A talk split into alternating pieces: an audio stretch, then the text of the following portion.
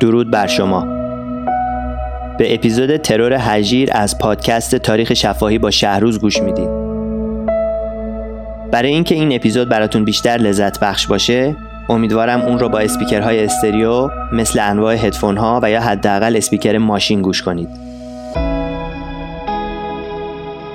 شاهدان عینی که در این قسمت صداشون رو خواهید شنید سالها پیش از دنیا رفتن. فراموش نکنید. آنچه که میشنوید قصه و داستان نیست بلکه زندگی واقعی افرادی است که اون رو با تمام وجود زیستن. توجه داشته باشید که تمام مکانها، حوادث و شخصیت موجود در این داستان کاملا واقعی هستند. جیمز بالدوین میگه مردم در دام تاریخ گرفتارند و تاریخ در دام مردم.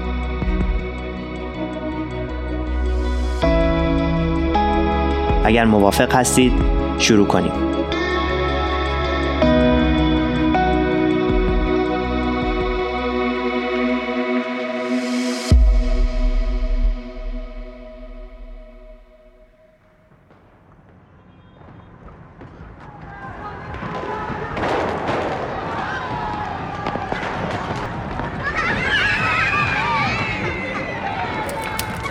اواخر دوره قاجار تهران چند روز پیش از عید نوروز. بچه ای هفت ساله برای بازی به کوچه رفته. اگرچه خبر نداره که امروز برای او روز تلخی خواهد بود. او قرار یاد بگیره که گاهی اشتباهات کوچیک نتایج مهلکی در پی دارند گرم بازی میشه که ناگهان در اثر یه اشتباه موقع ترق بازی آسیب می‌بینه. این حادثه باعث میشه او یک چشمش رو برای همیشه از دست بده. و جای فرو رفتگی عمیقی روی گونه سمت راستش به یادگار بمونه. این پسر بچه عبدالحسین حجیر هست. او به دلیل همین حادثه تا پایان عمر همیشه عینک می‌زد. مردی مرموز و عینکی معروف به اسکارفیس سیاست ایران.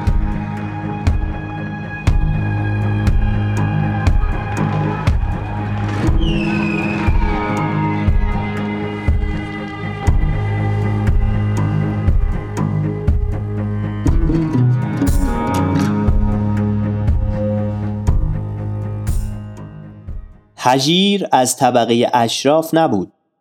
پدرش توی دربار مزفر شاه یه خدمتگزار ساده بود.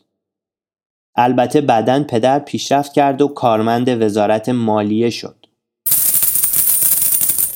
او پسرش هجیر رو که بچه باهوشی هم بود به دبیرستان دارالفنون فرستاد تا شاید برای خودش کسی بشه و البته هجیر برای خودش کسی شد. پدرش اگرچه کارمند ساده بود و به همین راضی اما روحیه پسر اینطوری نبود. هجیر هیچ وقت راضی نبود. او همیشه بیشتر می‌خواست. همیشه می‌خواست بالاتر بره آدم مهمتری باشه و برای رسیدن به این هدف هر کاری که لازم بود رو با ظرافت و خونسردی انجام می‌داد. درباره شخصیت او گفتند که هجیر در عین حال که اصلا به مادیات توجه نداشت اما به شدت فرصت طلب بود و اهل زد و بند بود با هر کسی که اهداف مشترک باهاش داشته باشه. هر کسی حتی خواهر دوقلوی شاه اشرف پهلوی.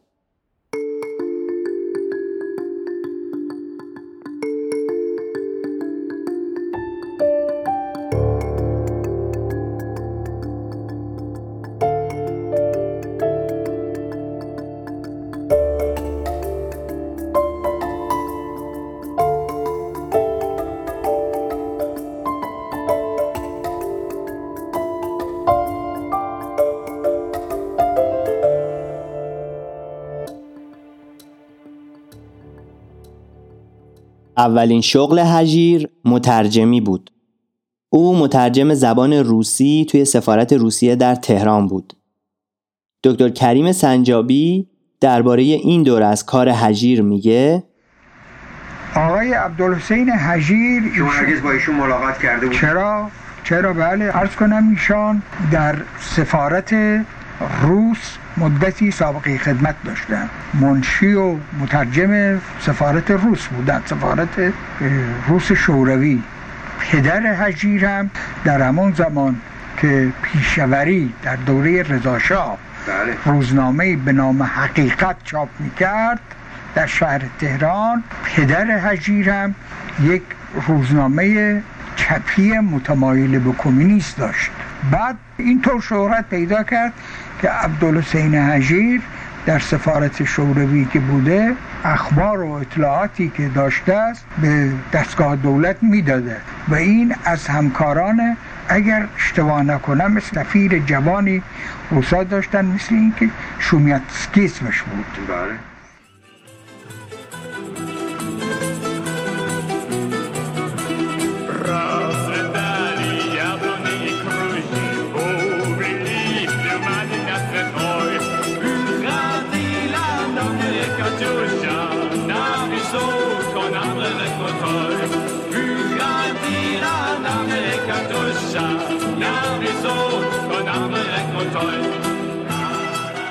حبیب نفیسی. معلف اولین قانون کار در ایران که با هجیر همکار بوده در این باره میگه فراماسون ضد توده ای در صورتی خیلی خوب روسی می‌دونست. خیلی خوب.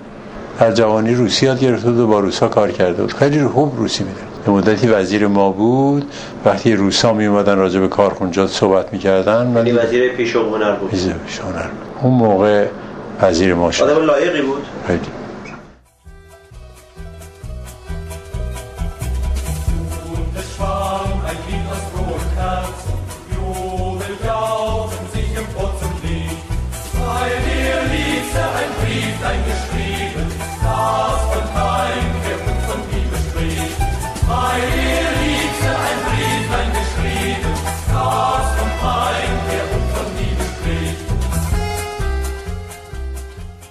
اما او آهسته و پیوسته رشد کرد و از نردبان قدرت بالا رفت. اگرچه در زمان رضاشاه نتونست به پست وزارت برسه اما در زمان محمد رضا شاه تلاش های او و اوضاع سیاسی کشور به شکلی رقم خورد که بالاخره تونست وزیر بشه.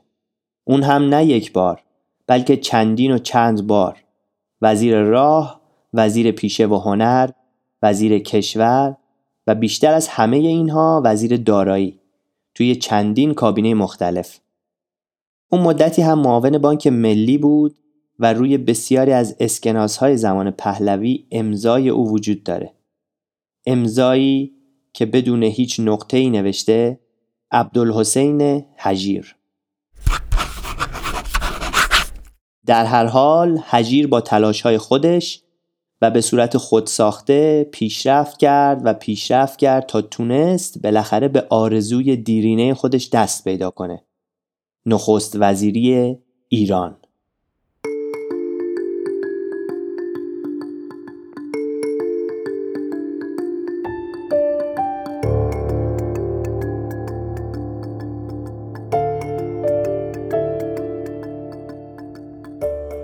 برای اینکه با شخصیت و روحیه هجیر بیشتر از اینها هم آشنا بشیم در اینجا نظر برخی از بزرگان سیاست ایران درباره او رو جویا میشیم آقای دکتر مزفر بقایی هجیر چطور آدمی بود؟ مرحوم هجیر آدم خیلی باهوش مطالعه کرده خیلی زرنگ و توانا در صحبت می نشست شروع به صحبت می کرد فاصله توش نمی افتاد دو ساعت با شما مسلسل صحبت می کرد بعد از دو ساعت شما می هیچی تو دستون نیست. از این لحاظ واقعا زرنگ بود. آقای دکتر علی امینی نظر شما درباره هجیر چیه؟ هجیر آدمی نبودن. خب هجیر بسیار خوب. همش راجع به هوش هجی می‌گفتن من با هم دوست بودم.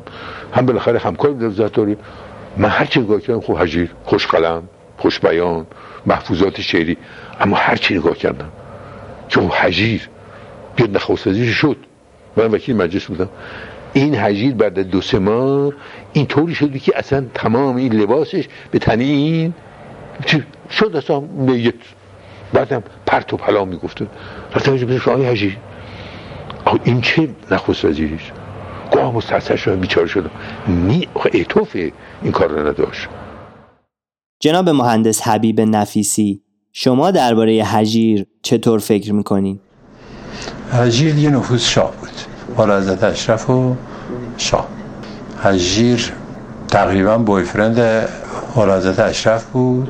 خیلی هم آدم باهوشی بود خیلی آدم با استعدادی بود. از نوچه های خود حکیم الملک بود از اشخاصی بود که حکیم الملک بهش خیلی محبت داشت. حجیر نوچه همین قدیمی ها بود نوچه حکیم الملک و تقریزاده و این دسته اینا, اینا رو حزب آمیون بهشون می‌گفتن. بله فراماسون و آمیون و درست همون دسته از دسته حکیم الملک بود. ولی بعد یهو تحت تاثیر شارم بارزت اشرف قرار گرفت. و دیگه اون وقت بارزت اشرف کشیدش توی دسته خودش و پارتی های خودش و پارتی درست بله. می‌کردن پارتی می‌دادن. متعهل هم بود؟ این آقای حجیر؟ حجیر نه. مجرد. مجرد. خوش قیافه بود که؟ بله. جز اینکه یه چشم نداشت. یه چشمش کور بود ولی از اون یک چشم بگذری آدم خوش جوانی بود. شایعاتی هم در مورد مناسبات ایشون با انگلیس ها و خانم لمتون به خصوص. بله با Miss لمتون خیلی دوست بود. با انگلیس ها آمیزش داشت. اصلا درست همون دسته بود. از همون تیپ بود. تیپ آنگلوفیل آمیون فراماسون ضد توده ای آدم لایقی بود؟ خیلی, خیلی لایق بود. خیلی آدم باهوش بود. یعنی میشه با, با کدوم نخست وزیر میشه با قایسش کرد از نظر لیاقت؟ مثلا با رزمارا از نظر لیاقت میشه با قایسش کرد. بله اولش همینطور بود. ولی بعد در نخست وزیریش بس که فشار کار یا فشار مقاومت باش زیاد شد عاجز شده بود. من در اواخرش حس می‌کردم عاجز شده.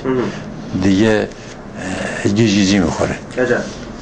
رابطه حجیر وقت با شاه خوب بود خوب بود؟ خیلی خوب بود. چون دیگه همه کاره وارزاد اشرف بود. وارزاد اشرف هم خیلی نفوذ داشت اون موقع رو شاه این بود که اون زدن بیشتر برای این بود که قدرت شاه کاسته بشه. مذهبی ها اون موقع می‌خواستن بیان جلو و قدرت بگیرن و با بودن رزمارا و حجیر و این دسته نمی‌تونستن. حرازت اشراف هم سخت مخالف بود با اون دسته مذهبی با نفوذ مذهبی ها. آیت الله کاشانی بود شاید همه نفوذش بیشتر بود. اون موقع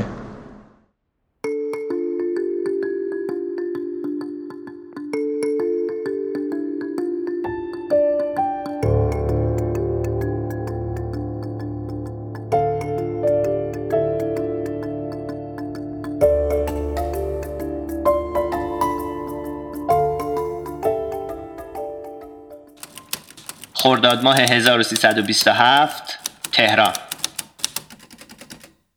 حجیر که متولد خرداد هم هست توی این ماه 46 ساله شده که خبر خوشی به گوشش می‌رسه. حکم نخست وزیری او توسط محمد رضا شاه امضا شده. او شروع می‌کنه به تشکیل کابینه خودش اما مخالفت های زیادی داره. به همین دلیل هست که بلافاصله بعد از انتشار خبر نخست وزیری حجیر کسبه و اصناف به دستور آیت الله کاشانی مغازه ها رو تعطیل می‌کنن و توی میدان بهارستان جمع میشن. علت های مختلفی برای مخالفت با حجیر مطرح بود. اولین قضیه این که سید ابوالقاسم کاشانی می‌گفت حجیر بهایی زاده است و او به عنوان یک بهایی لیاقت حکومت بر مسلمانان را ندارد. اگرچه هرگز سندی در باب بهایی بودن حجیر پیدا نشد اما اون روزها این مسئله بسیار پررنگ بود. ضمنا کاشانی با حجیر بر سر مسئله فلسطین و اسرائیل هم اختلاف نظر داشت. علاوه بر این مذهبی ها و بازاری ها عمیقا عقیده داشتند که حجیر آدم خودکامه ای هست و اوضاع کشور رو به شکل نامطلوبی پیش خواهد برد و قدرت شاه رو افزایش خواهد داد. چیزی که اونها اصلا دوست نداشتند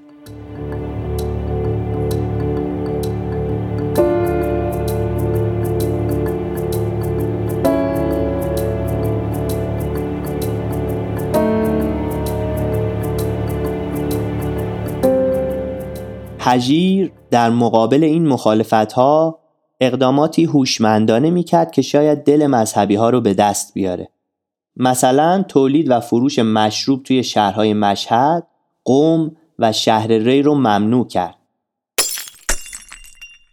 او حتی برای دلبری بیشتر تلاش کرد که رابطه سیاسی ایران و عربستان رو احیا کنه تا مردم بتونن دوباره مثل سابق به حج برن.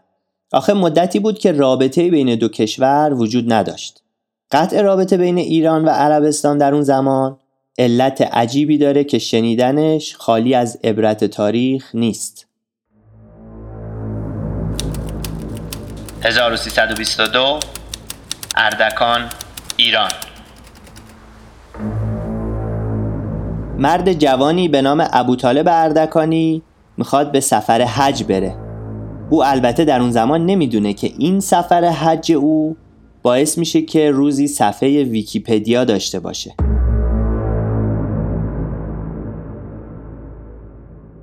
ابو طالب 22 سالشه. او به خرمشهر میره و از اونجا میره به کویت. و از اونجا با شطور آزم سفر حج میشه.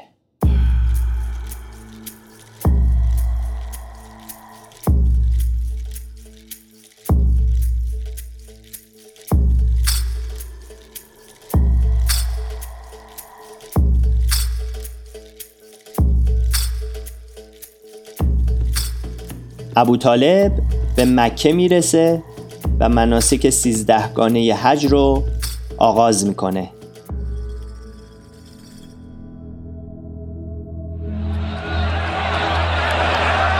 او در حال انجام دادن تواف خانه کعبه هست که گویا به دلیل گرمای هوا دچار حالت تهوع میشه. ابو طالب دامنش رو جلوی دهنش می‌گیره و مواظبه که چیزی روی زمین نریزه.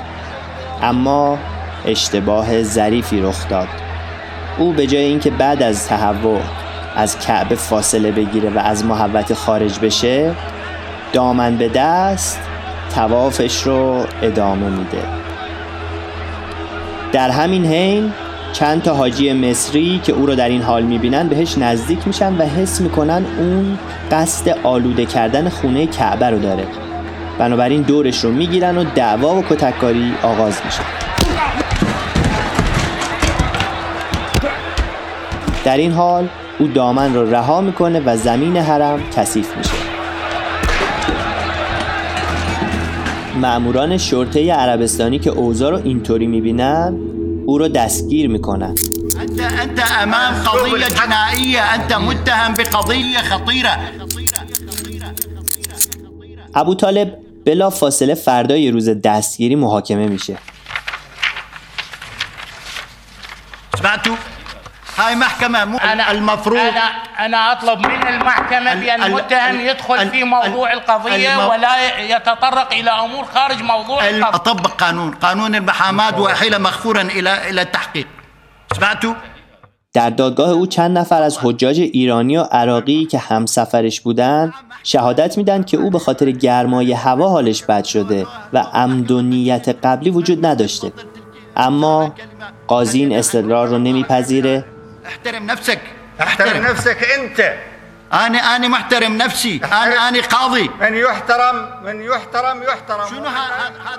و پس از محاکمه سریع و تلخ ابو طالب 22 ساله به اعدام محکوم میشه.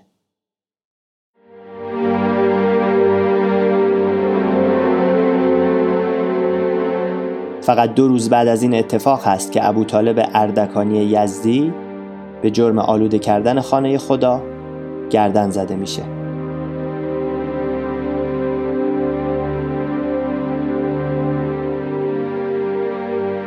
تراژدی گردن زدن حاجی ایرانی در مکه اعتراضات زیادی از سوی دیپلمات ها و مقامات سیاسی و مراجع شیعه در پی داشت و در نهایت باعث قطع رابطه سیاسی بین ایران و عربستان شد.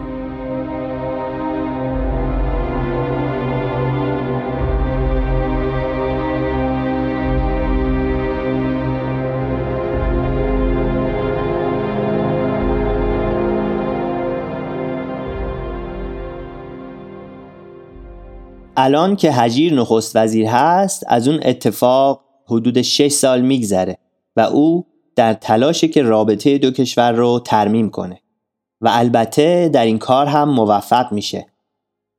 هجیر بعد از احیای رابطه دو کشور برای اینکه بتونه اعزام حج رو کمی نظاممند کنه لایحه‌ای به مجلس می‌بره که طبق اون باید هر حاجی 100 تومن به دولت بده تا دولت این پول رو صرف هزینه های خدمات به حجاج در مکه بکنه تا از این به بعد حج کمی منظمتر پیش بره. اما سید ابوالقاسم کاشانی و سایر علما با این لایحه مخالفت می‌کنن. اعتراض می‌کنن، نامه می‌نویسن، برای نماینده های مجلس پیغام میفرستن و بعد از کلی کش و قوس در نهایت لایحه به جای خاصی نمی‌رسه. البته این بار اولی نبود که لوایح هجیر به مشکل برمیخورد. هجیر از همون روز اول نخست وزیری زیر فشار شدیدی از سمت مذهبیون و بازاری ها قرار گرفت.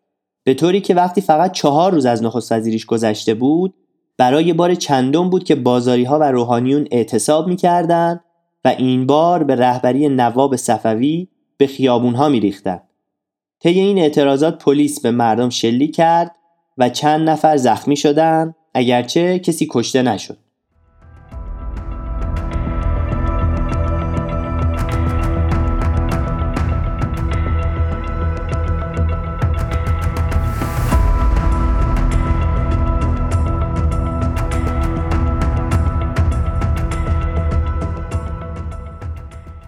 توی مجلس هم مخالفت با هجیر کم نبود.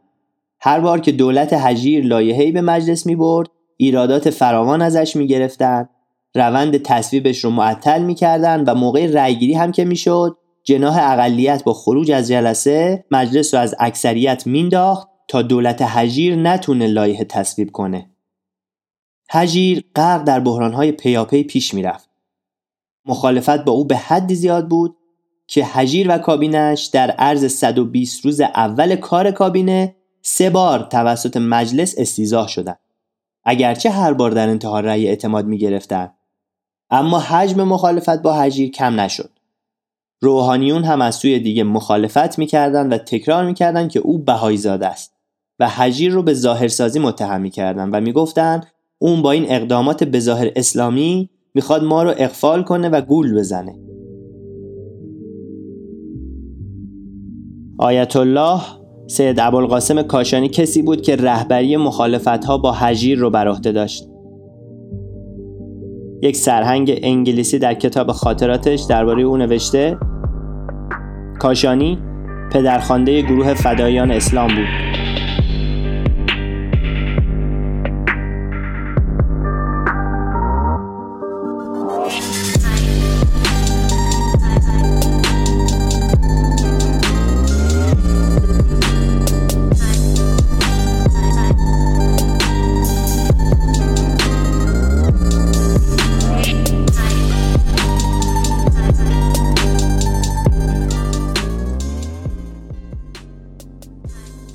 در بخشی از خاطرات سید مهدی پیراسته اومده؟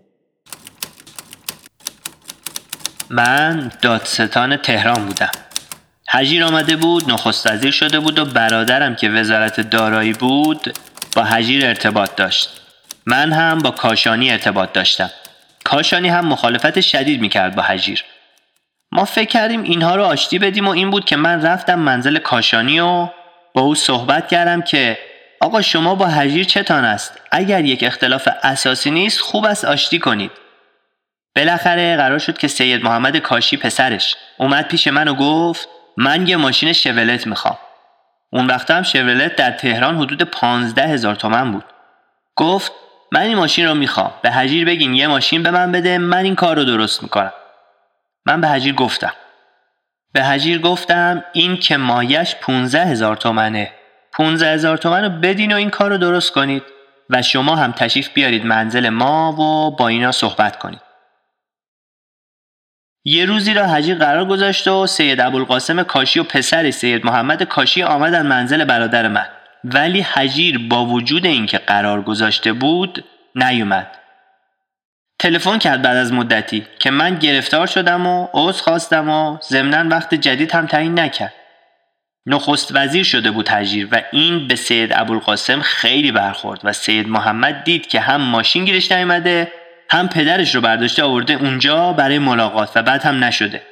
این بود که دیگه اختلافاتشون شدیدتر بود.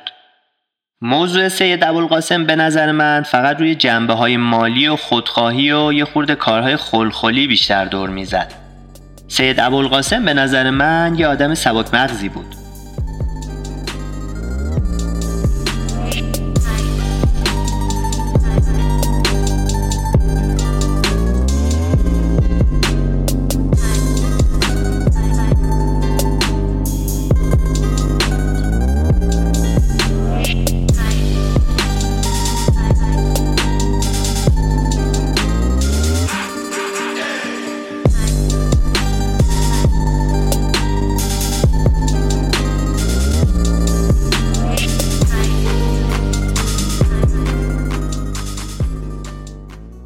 با این حال هجیر چون حامیان قدرتمندی داشت این فشار رو تاب می آورد. یکی از حامیان مهم او اشرف پهلوی بود که البته شایعات زیادی درباره رابطه او و اشرف وجود داشت. اما مهمترین حامی هجیر خود شاه بود. خود خود شاه. شاه شاه.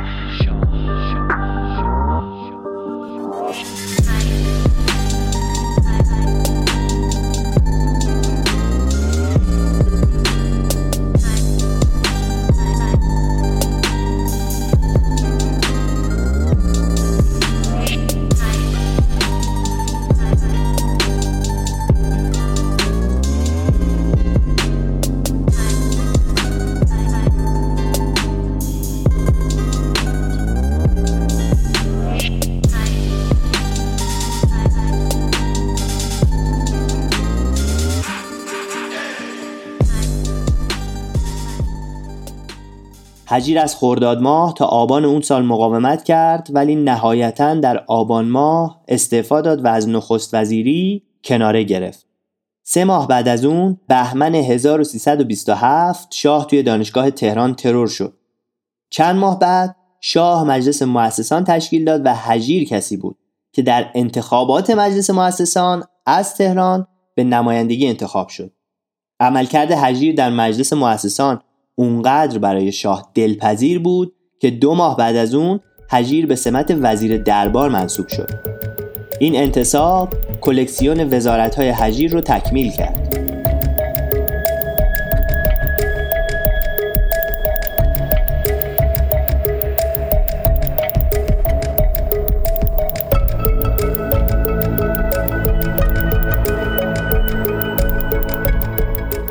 هجیر وقتی وزیر دربار بود انتخابات مجلس 16 هم شروع شد و هجیر تمام تلاشش رو کرد تا هر قدر می‌تونه توی این انتخابات تقلب کنه و لیستی که مورد علاقه دربار هست به مجلس بفرسته.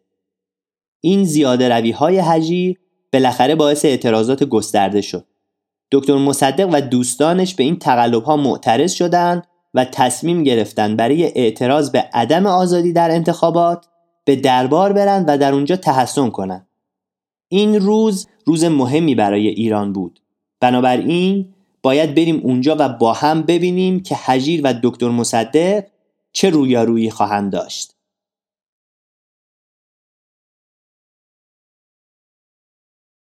صدای شاهدان عینی که در این بخش خواهید شنید به ترتیب مربوط است به دکتر کریم سنجابی دکتر مزفر بقایی و جناب آقای حسین نزیه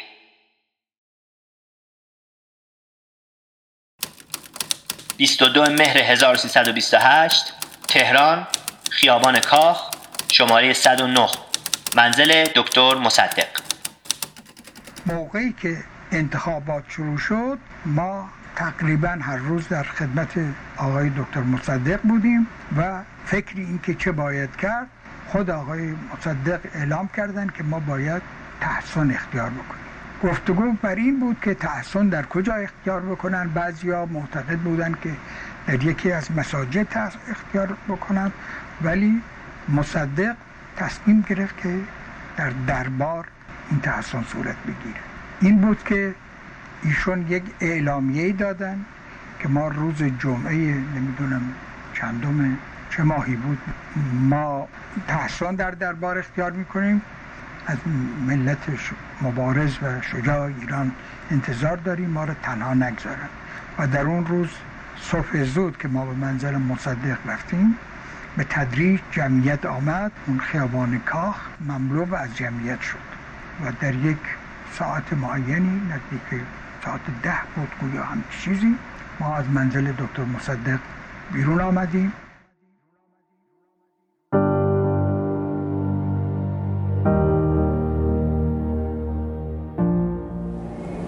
بالاخره دخالت و تقلبای دولت که معلوم شد تصمیم گرفته شد که اعلام تحسن بشه در دربار. یه روزی معین شد که مردم بیان اونجا برای تحسن. عجیبا مردم استقبال کرده بودن. تمام طول خیابون کاخ تا خیابون سپه. تمام این خیابون ها که از کاخ به پهلوی و به پشت چیز میشه تمام اینا پر جمعیت. البته این جمعیت چند هزار نفری هم تو روزنامه اطلاعات نوشته بود 180 نفر. اینم یادتون باشه.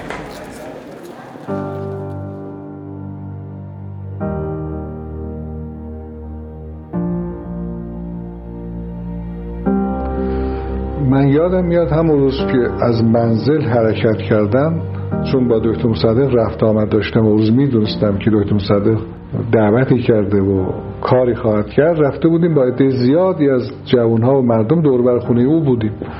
که یه وقت دیدیم از منزلش آمد بیرون در خیابان کاخ شماره 109 خیابان کاخ شماره 109 و حرکت کردن به طرف کاخ مرمر. و رسید جلوی دربار که حجیر وزیر دربار بود. آمد به استقبال دکتر مصدق. آمد به استقبال دکتر مصدق.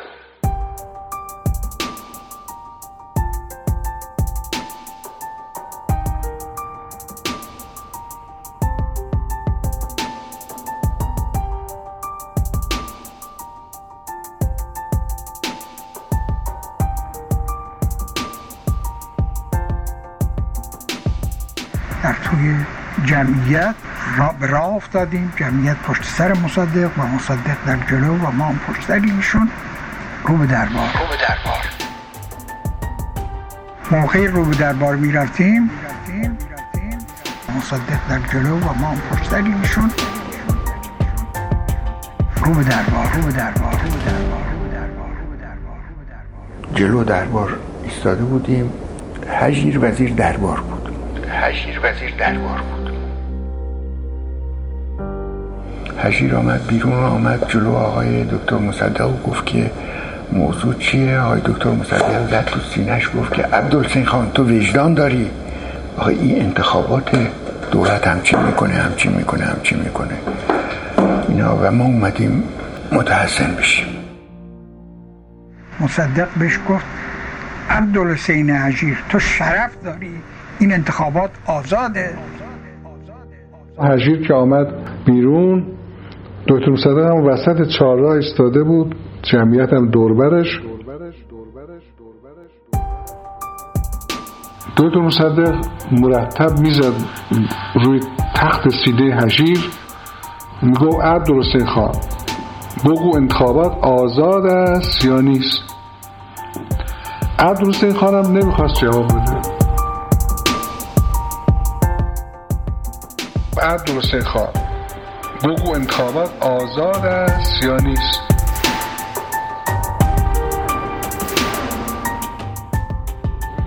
سه بار تکرار کرد عبدالحسین خان. حجیرم نمی‌گفت میگو عبدالحسین خان. انتخابات آزاد است یا نه؟ حجیر فقط می‌گفت قربان بفرمید بریم تو اونجا صحبت کنیم. می‌گفت فرقی نداره اینجا شما بگید که آباد آزاد هست یا نیست. خب اونم نمی‌خواد جلوی مردم دروغ گفته باشه. بگه آزاده که نیست. بگه آزاد نیست که اقرار کرده. هی تعارف می‌کرد. حالا بفرمایید تو اینجا خسته میشید فرا یه های دکتر مصدق زد تو سینش گفت که ما اومدیم متحسن بشیم. گفت خب اجازه بدید من برم به عرض علا حضرت برسونم. رسوندن برگشتن و گفتن علا حضرت فرمودن این جمعیت که نمی‌تونه 20 نفر. به نمایندگی از طرف مردم بیان متحسن بشن. و خلاصه ما رفتیم رو به در کاخ موقعی که نزدیک در کاخ رسیدیم یک نفر از توی جمعیت صدا کرد زنده باد جمهوری من مصدق رئیس جمهوری. زنده باد جمهوری من مصدق رئیس جمهوری. مصدق متوجه شد که این از افراد تحریک شده است و گفت کی بودین؟ بگیرید و بزنیدش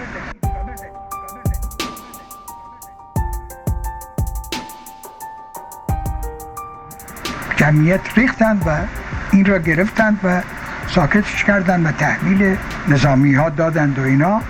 به در کاخ که آمدیم از طرف دربار آمدن گفتن که همه شما که نمی‌تونید بیاید یک عده انتخاب کنید. یک عده انتخاب شد که خدمت مصدق وارد تحسن بشیم. سرانجام رفتن تو دست جمعی. دست جمعی دست جمعی دست جمعی.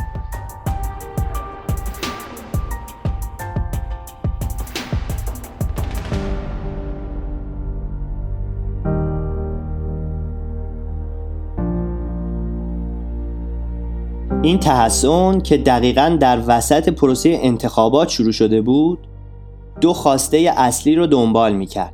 اول لغو این انتخابات فاسد و دوم تغییر دولت و تعیین یه دولت سالم و بیطرف که بخواد و بتونه انتخابات رو آزاد برگزار کنه. البته تمام این حرفها کنایه به خود شاه و انتقاد غیر مستقیم از دخالتهای خود او بود. شاه به بهانه محدودیت فضای کاخ و کمبود جا اجازه داد که فقط 20 نفر وارد تحسن بشن. مصدق پیشنهاد شاه برای تحسن 20 نفره رو پذیرفت. تصمیمی که خیلی ها عقیده دارن این که مصدق فقط با 20 نفر وارد تحسن شد و اون جمعیت چند هزار نفری رو پراکنده کرد اشتباه استراتژیک او بود.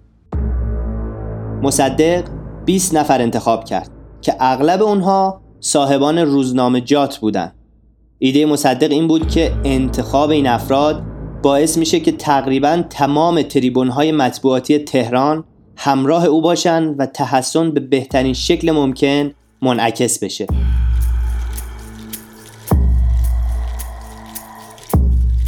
شاه پشت پنجره های کاخ مرمر ایستاده بود و به ازدهام خیابان نگاه می‌کرد. او برای مبارزه آماده بود و به نظر نمی اومد حاضر باشه به هیچ کس هیچ امتیازی بده.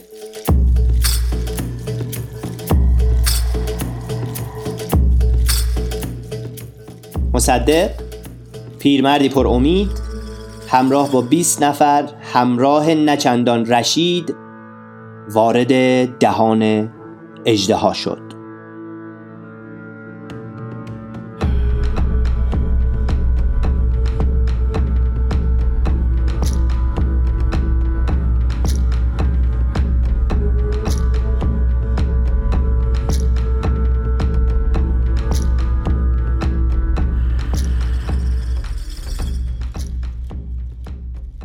در بد به ورود متحسنین شاه پیغامی براشون فرستاد پیام شاه به شرح زیر بود آقایان به خوبی اطلاع دارند که من نیت خود را در باب آزادی انتخابات مکررن اعلام داشتم و از این گذشته همیشه آماده هستم هر شکایتی که آهاد ملت داشته باشند بپذیرم و مورد رسیدگی قرار دهم.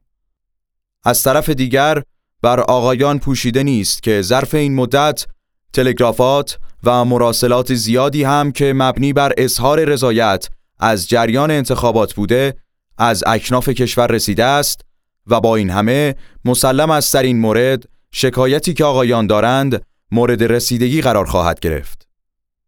با این وصف تصور نمی کنم اساساً احتیاجی به تحسن باشد.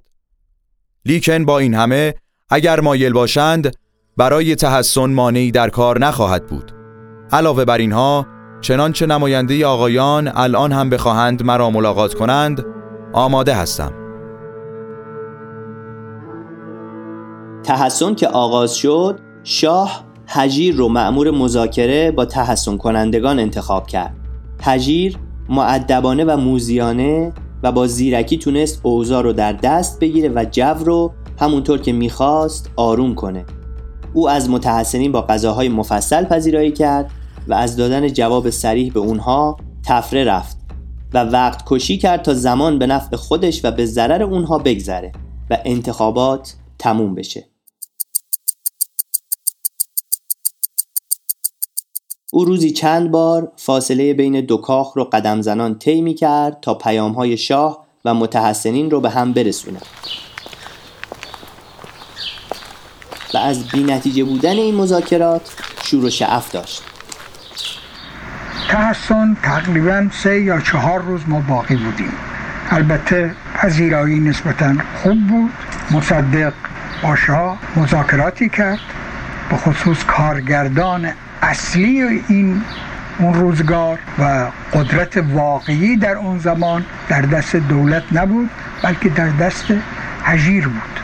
عبدالحسین هجیر وزیر دربار بود که مثل تیمورتاش در واقع حکومت ایران را اداره می‌کرد.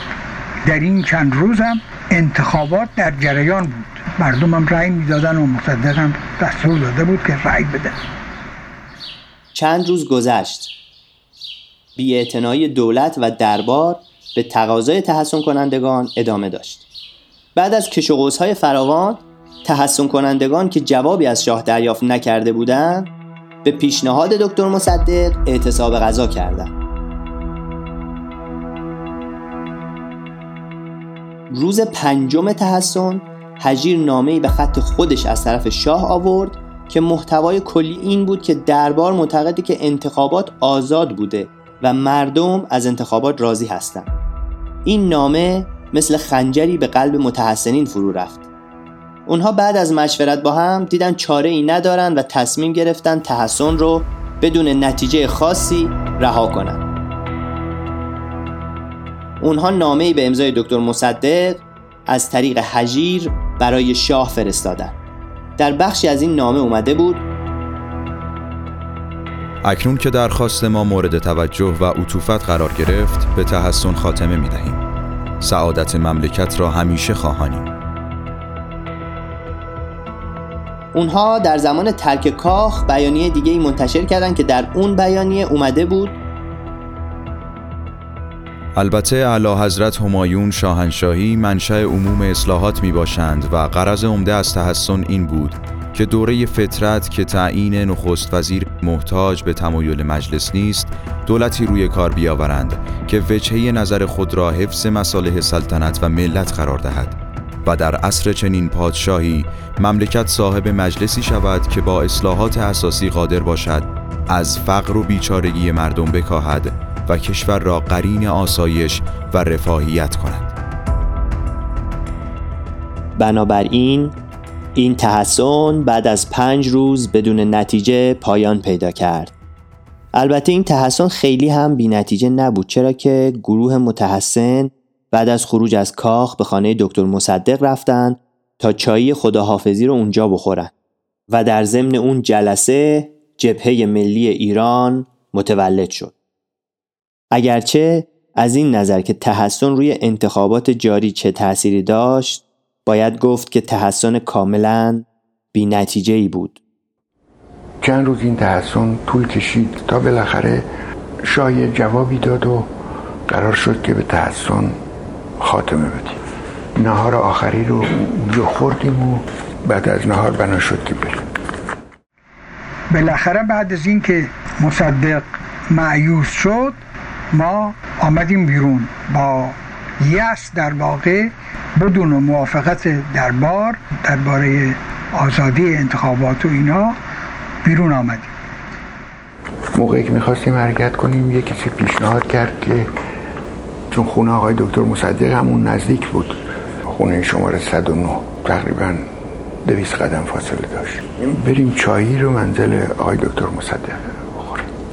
همه دست جمعی رفتیم اونجا و نشستیم به صحبت و گفته شد خب این چند روز ما با هم بودیم و زمینه فکری واحدی درمون پیدا شد و اینا. خوبه که این ادامه بدیم تشکل رو. جبه ملی از اونجا به وجود آمد.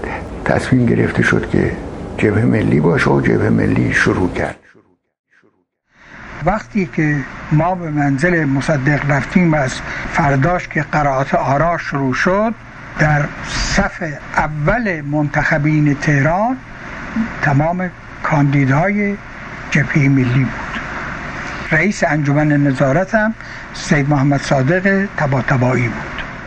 هجیر از این موفقیتی که به دست آورده بود سر از پا نمیشناخت و در تلاش بود تا دخالتهای انتخاباتیش رو ادامه بده.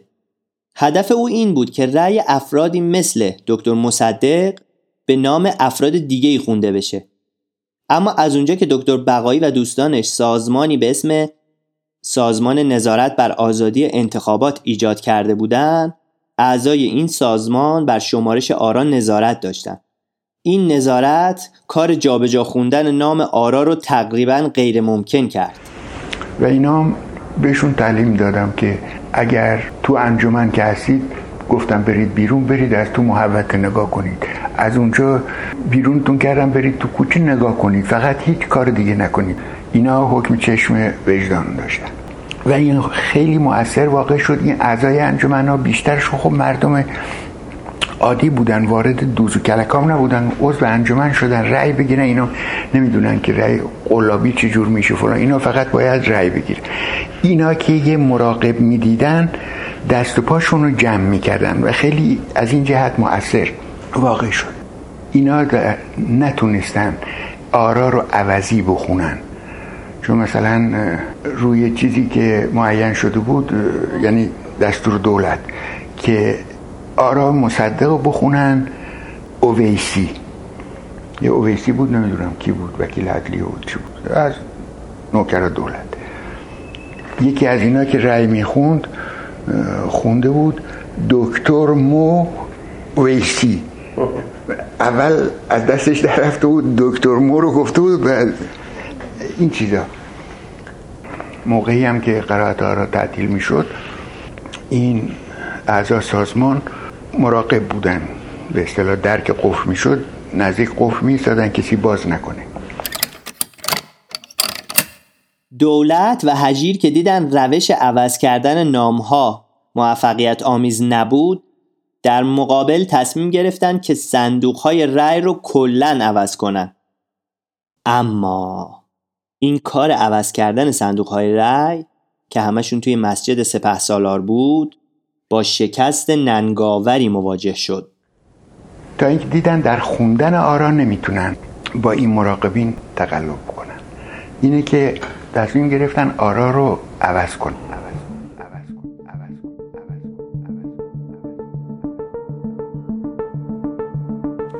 اینا یه روز آمدن و همه اینا رو از مسجد سپسالار بیرون کردن.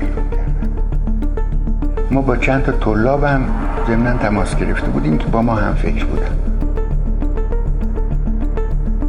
بیرون کردن بعد اینا چند نفر میفرستن که از پشت بوم شبستون از اون سوراخ های پشت بوم برن تو صندوق ها رو عوض کنن. از خود این معمورین کسی به اینا خبر میده. همین دولابی که تو مرسه بودن.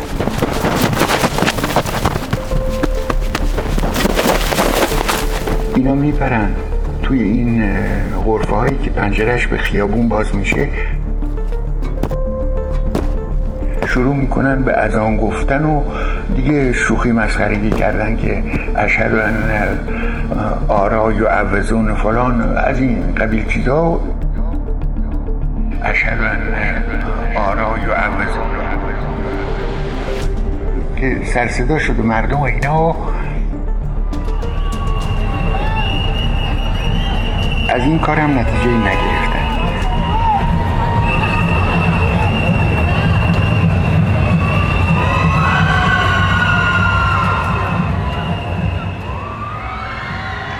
قرارات آرا که شد هر هفتش نفر کاندیدای اول جبهه ملی در رده اول این بودن ولی یک مرتبه دستگاه دولتی دستور دادن صندوق ها رو عوض کنه. به خاطر دارم که مصدق به منزل بنده تلفن کرد و به من گفت که شما برید به فلان محل و فلان صندوق. اطلاع پیدا کردیم که در این صندوق از دو هزار رای ریختند شما به اونجا برید و ببینید. بنده صبح به اونجا رفتم.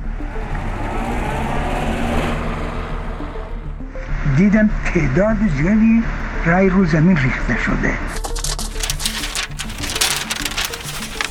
و در این بین که من اعتراض به اون انجمن اونجا میگردم یک عده از چاقوکشا و لاتها و چماقدارها وارد اونجا شدن.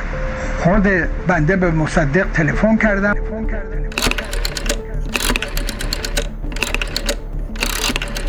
تلفن کردم. خود مصدقم به سید مصادق تباتبایی تلفن کرد. نماینده از طرف او آمد صندوق را بستند. صندوق را بستند. حسین مکی هم در مسجد اونجا روی گلدسته رفت اونجا فریاد زد که مردم بدونید دارن آرا را عوض می‌کنن. در ظرف دو سه روز از هفت نفر نمایندگانی که در رده اول قرار داشتند تنها نفر دوازدهم دکتر مصدق باقی بود. که این هم اگه یک دو روز دیگر قرائت ادامه پیدا می‌کرد مصدق هم به طور قطع حذف می‌شد. از اداد منتخبین خارج می‌شد. در مقابل این مقاومت هجیر و دولت حرکت جدیدی انجام دادند و اون این بود که به بهانه شروع ماه محرم دربار اعلام کرد که برخلاف هر سال که ما مراسم محرم رو توی کاخ گلستان برگزار می‌کنیم امسال می‌خوایم مراسم رو در مسجد سپه سالار برگزار کنیم. خیلی اتفاقی. و با این بهانه هجیر صندوق ها رو از مسجد سپه سالار منتقل کرد و برد به امارت فرهنگستان. تا اونجا بتونه با خیال راحت و بدون هیچ مزاحمی صندوق ها رو عوض کنه. در اون زمان روند شمارش آرا طولانی بود و در نتیجه وقتی این اتفاق افتاد هنوز شمارش آرا تموم نشده بود. نتیجه این کار این شد که هشت نفر کاندیدای جبهه ملی ایران که تا اون مرحله از شمارش آرا جز هشت نفر اول بودن بعد از این انتقال صندوق ها و فقط در عرض چند روز به قعر جدول سقوط کردند حتی دکتر مصدق هم که در ابتدای شمارش آرا نفر اول تهران بود الان به زحمت جز آخرین نفراتی بود که ممکن بود انتخاب بشه یا نه. هجیر موفق شده بود ایده خودش رو اجرا کنه. اما اما خبر نداشت که در گوشه ای از این شهر جلسه ای برگزار شده و این اقدامات هجیر باعث شده که فدایان اسلام تصمیم نهایی رو درباره او بگیرند. نظر نهایی گروه فدایان اسلام مشخص شد. هجیر باید حذف بشه. حالا دیگه شمارش معکوس مرگ هجیر آغاز شده.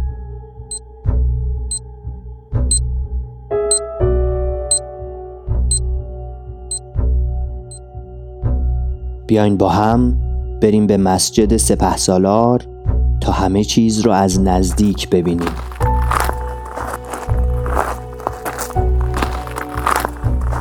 سیزدهم آبان ماه 1328 تهران مسجد سپه سالار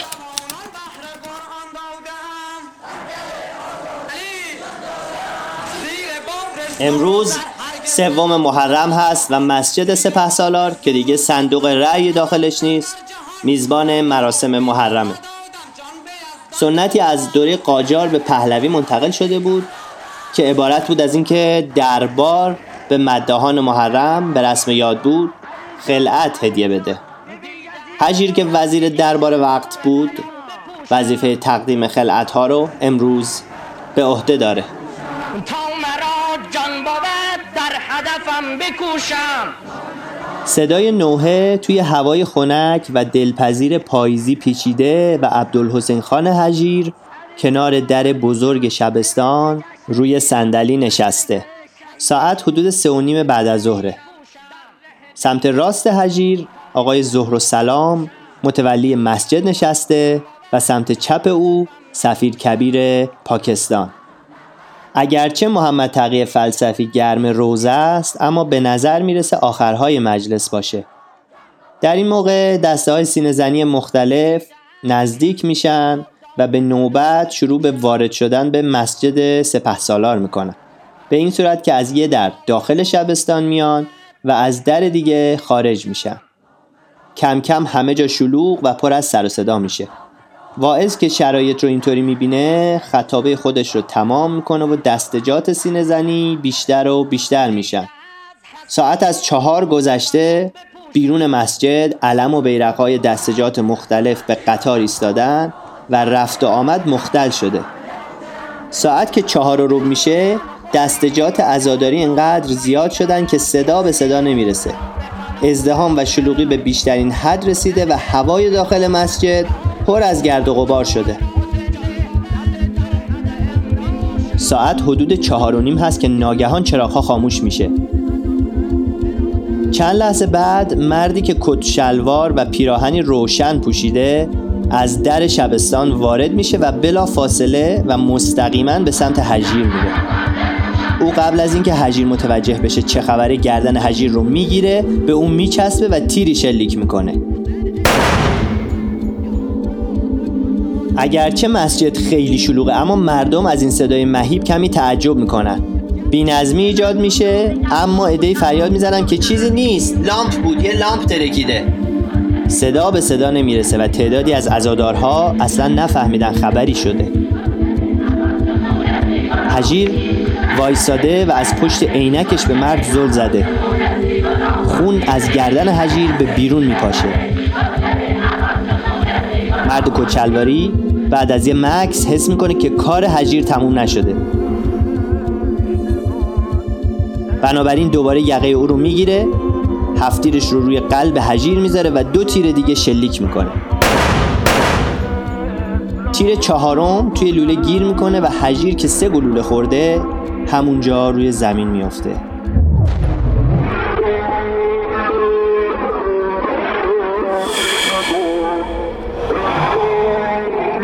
دنیا دور سر حجیر میچرخه.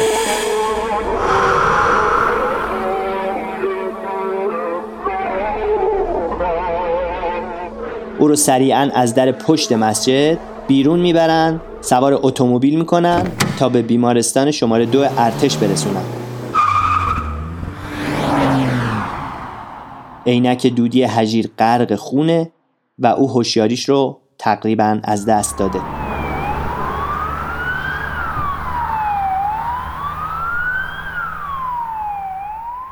از سوی دیگه داخل مسجد سپه سالار هرج و مرج مطلقه.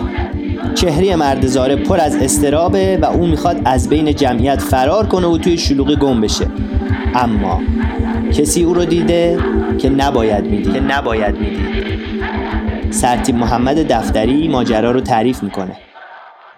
یکی از گروبانه سابق ارتش که در اونجا بوده به محض اینکه تیراندازی می‌بینه پای زارب رو می‌گیره میفته روش در نتونست فرار کنه. گرفتنش. به کمک گروهبان بازنشسته ارتش زارب رو دستگیر می‌کنن و به شهربانی می‌برن.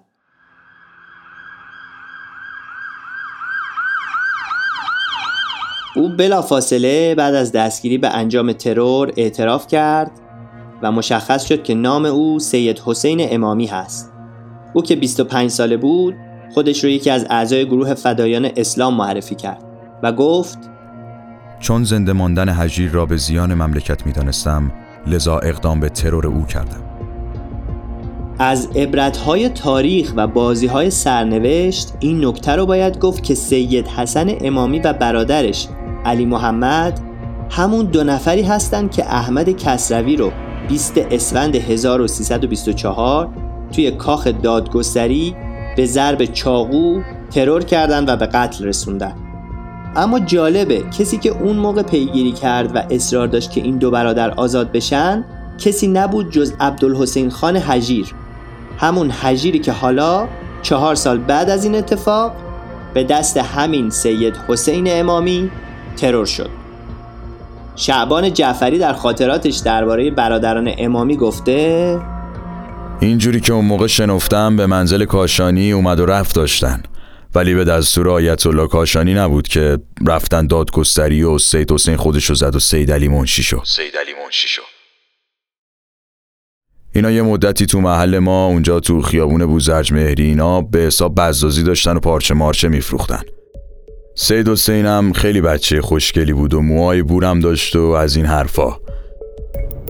بعد اینا وقتی می‌بینن که کسروی و اینا قرآن رو اینجور که خودشون می‌گفتن البته. قبول ندارن مأموریت پیدا می‌کنن و میان میرن تو دادگستری که گویا اون روز کسروی محاکمه داشته. سید حسین می‌زنه کسروی رو می‌کشه. بعد منشی کسروی که گویا یه هفتیر داشته خالی می‌کنه پای این سید علی داشت سید حسین. مجروع میشه. ولی سید علی هم می‌زنه منشی رو می‌کشه. بعد اینا رو آوردن زندان. اتفاقا من اون موقع تو زندان بودم. اینا رو هم تو زندان شنفتم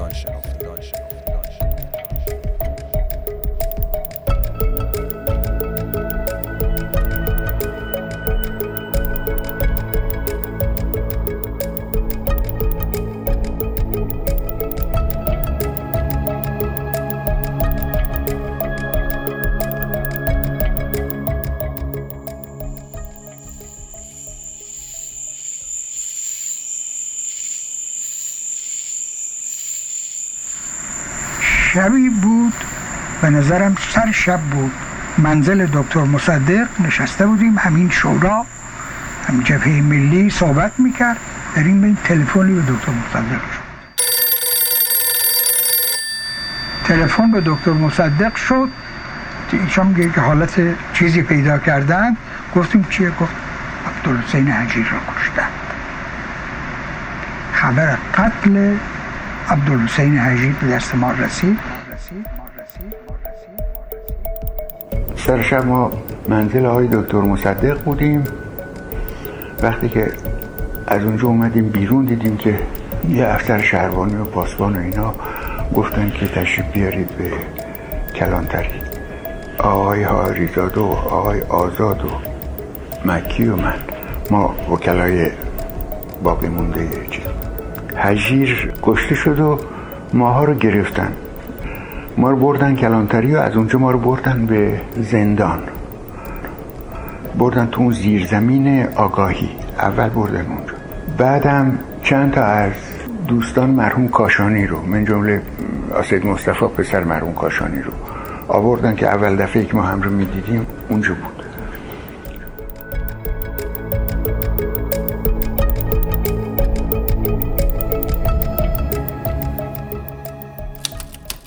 13 آبان 1328 تهران بیمارستان بانک ملی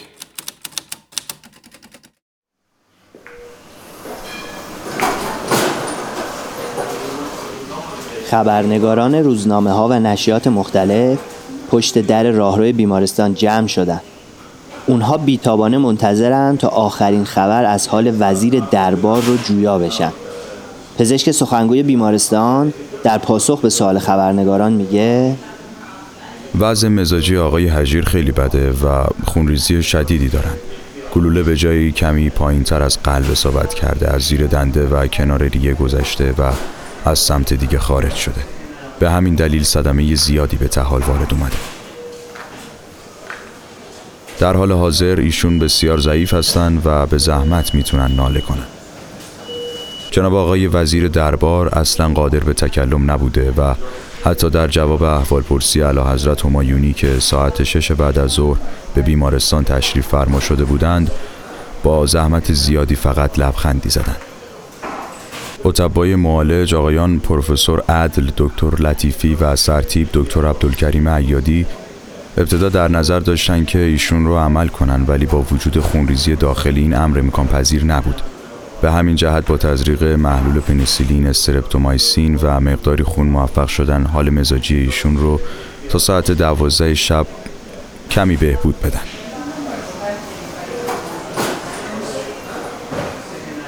اما نیمه های شب هست که حال هژیر منقلب میشه و نزدیکی های ساعت پنج صبح او وارد کما میشه. عبدالحسین هژیر ساعت 8 و سی دقیقه صبح چهاردهم آبان 1328 در اثر خونریزی و شدت جراحات وارده درگذشت.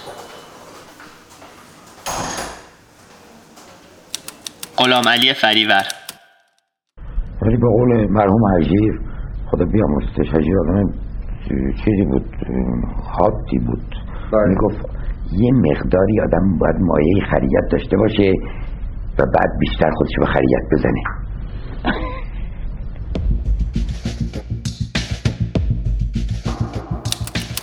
چهارده آبان 1328 فردای روز ترور تهران دادگاه نظامی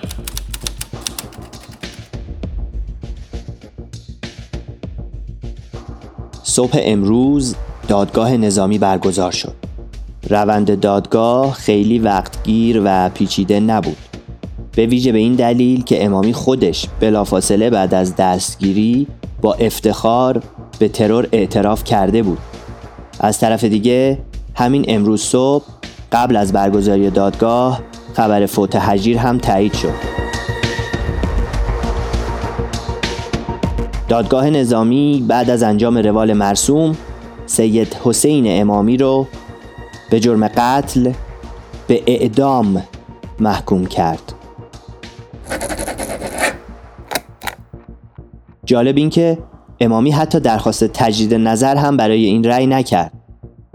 او پایین پرونده خودش نوشت من آماده کشته شدن بوده و در انتظار شهادت هم. چهار روز بعد حکم اعدام سید حسین امامی در ساعت دو نیمه شب و در میدان سپه اجرا شد. شعبان جعفری در خاطرات خودش گفته اینا انقدر مذهبی سفت و سخت بودن که وقتی سید حسین امامی رو می‌برن پای چوبه دار اعدام کنن میگه دستمالم تو جیبمه در بیارین ببندین گردنم چون تناب شما کثیفه نجسه. نجسه. نجسه.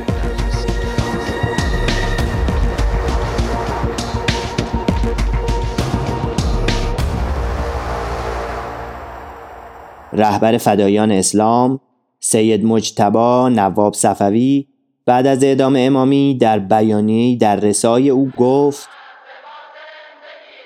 امامی ای شهید عزیز ما ای جگرگوشه زهرا ای قربانی راه خدا.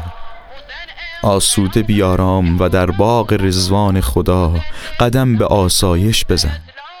آری امامی عزیز.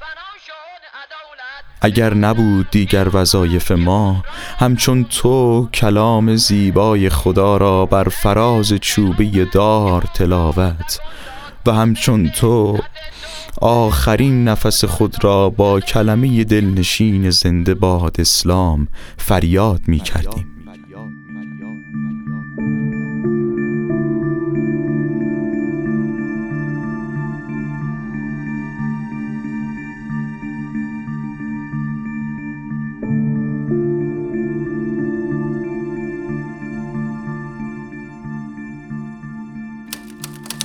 19 آبان 1328 یک روز بعد از اعدام امامی تهران کاخ نخست وزیری.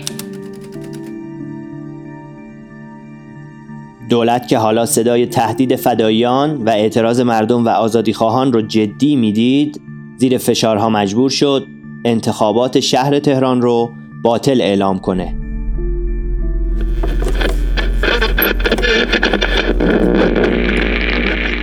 نخست وزیر محترم جناب آقای محمد ساعد امروز با ابطال انتخابات شهر تهران موافقت و دستور تجدید آن را صادر کردند و به این ترتیب انتخابات دوره 16 همه مجلس شورای ملی در تهران مجددا برگزار خواهد شد. انتخابات مجدد تهران در آزادی نسبی برگزار شد. شعار دکتر مصدق در این انتخابات این بود صنعت نفت ایران باید ملی شود در نتیجه این انتخابات هشت نفر از کاندیداهای جبهه ملی تازه تأسیس موفق شدند به مجلس 16 هم راه پیدا کنند. این هشت نفر عبارت بودند از مزفر بقایی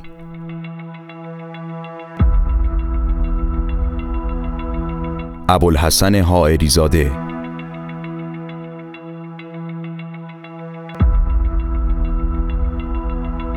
عبدالقدیر آزاد.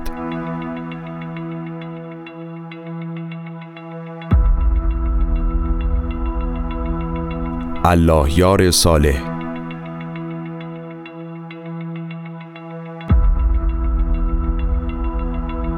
حسین مکی.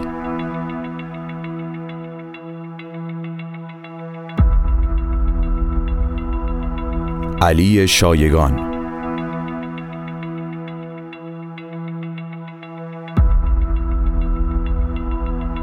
محمود نریمان و البته دکتر محمد مصدق.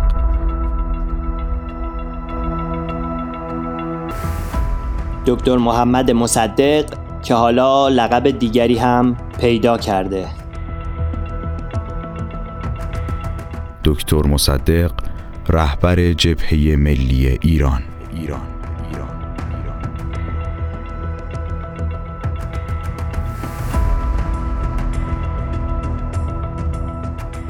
این هشت نفر در مجلس فراکسیون جبهه ملی معروف به فراکسیون وطن رو تشکیل دادن. همونطور که می‌دونید مجلس 16 هم منجر شد به نخست وزیری دکتر مصدق ملی شدن صنعت نفت کودتای 28 مرداد و بسیاری حوادث دیگه. جیمز بالدوین میگه مردم در دام تاریخ گرفتارند و تاریخ در دام مردم.